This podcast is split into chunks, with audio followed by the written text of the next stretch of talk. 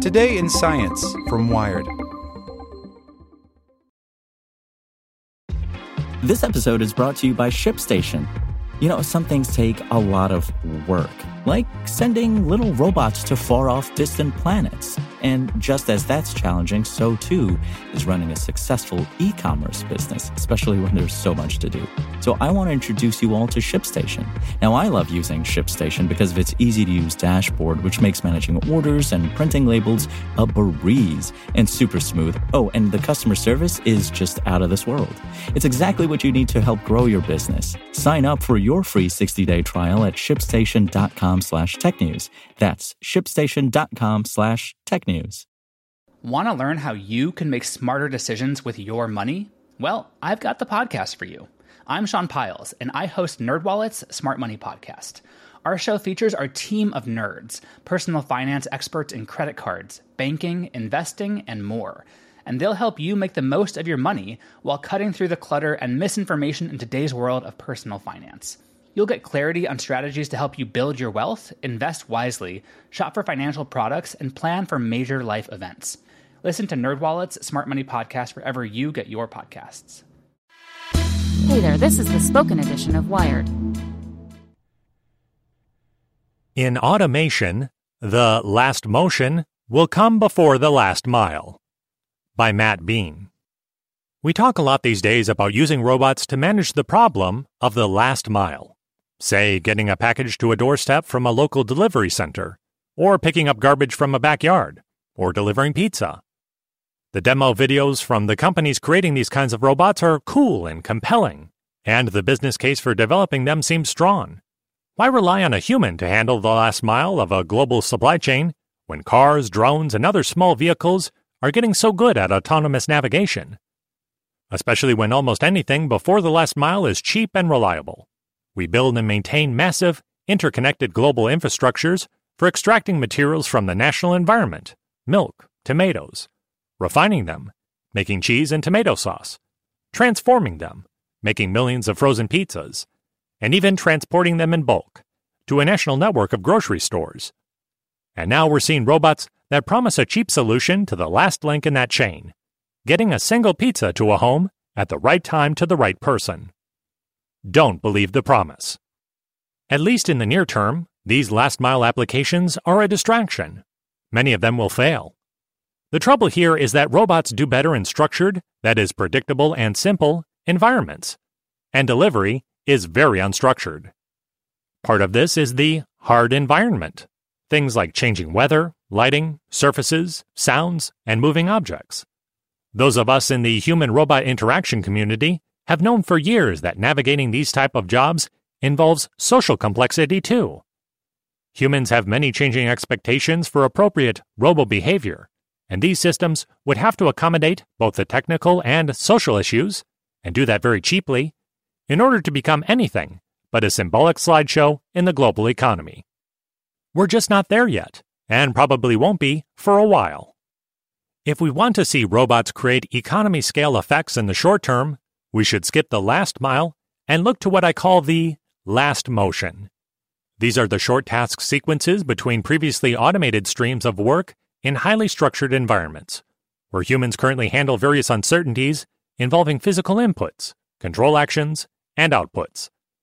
Like pouring plastic pellets into an injection molding machine, clearing the hopper, and closing a shield or pressing a few keys on the control panel for that machine, watching the display as it runs, and pressing another few keys to end the run or to initiate a cleaning sequence.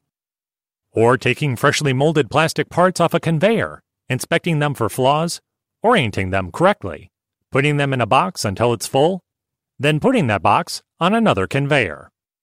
You can easily find these last motion scenarios in places like factories and warehouses, but they're all over the global economy Anywhere there's material handling in a built environment where we've already designed away a lot of complexity. There's no rain, lighting's consistent, the floor is flat, sounds are known, and we humans tend to follow rules outlined by a bit of electively installed code called a job. So, we're much more predictable too. There are major technical barriers to getting systems like these to economically handle the last motion between two automated processes. but those barriers are much smaller in the structured environments. You need to inexpensively fuse diverse, high quality, high frequency sensor data to help robots maintain situational awareness. You need advanced software to help robots learn new tasks quickly, adjust to minor surprises, behave predictably for nearby humans, and improve task performance over time. And you need inexpensive, precise, reliable hardware so you can get a reasonable return on the investment.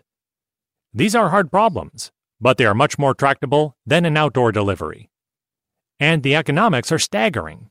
The kind of automation means turning billion dollar workflows into complex machines that can flex to changing market demands in real time with much less direct human involvement. Boston Dynamics' recent demonstration of a box palleting robot nudges us in this direction. And now they've acquired some image recognition brains to deal with variations in package size, weight, and shape. As more and more of this lives in the realm of software, progress will accelerate rapidly, unexpectedly. Which gets us back to the human side of this equation. While many of us would gladly accept the increased productivity that came from automating last motion work, our society does not seem ready for this kind of change. Less educated workers are increasingly finding themselves in these last motion jobs, picking items out of bins, assembling electronics, moving car parts and materials from line to line, often pressing the equivalent of go and stop buttons on production equipment. And many mature workers who used to handle more complex operator jobs are finding themselves in this kind of work as the processes around them get automated. As much as we may see these jobs as dehumanizing, low paying, or de-skilling, they are increasingly plentiful. They pay better than retail and other service jobs, and many of us depend on them to provide for our families and make ends meet.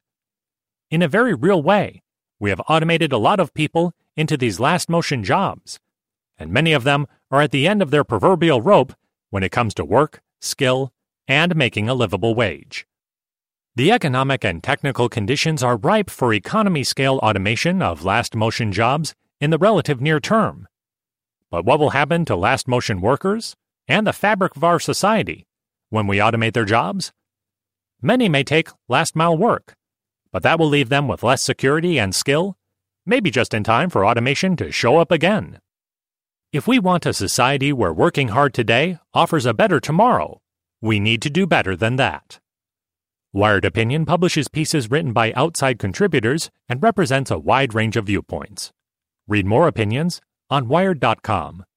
Submit an op ed at opinion at Wired.com. Want to learn how you can make smarter decisions with your money? Well, I've got the podcast for you. I'm Sean Pyles, and I host NerdWallet's Smart Money Podcast.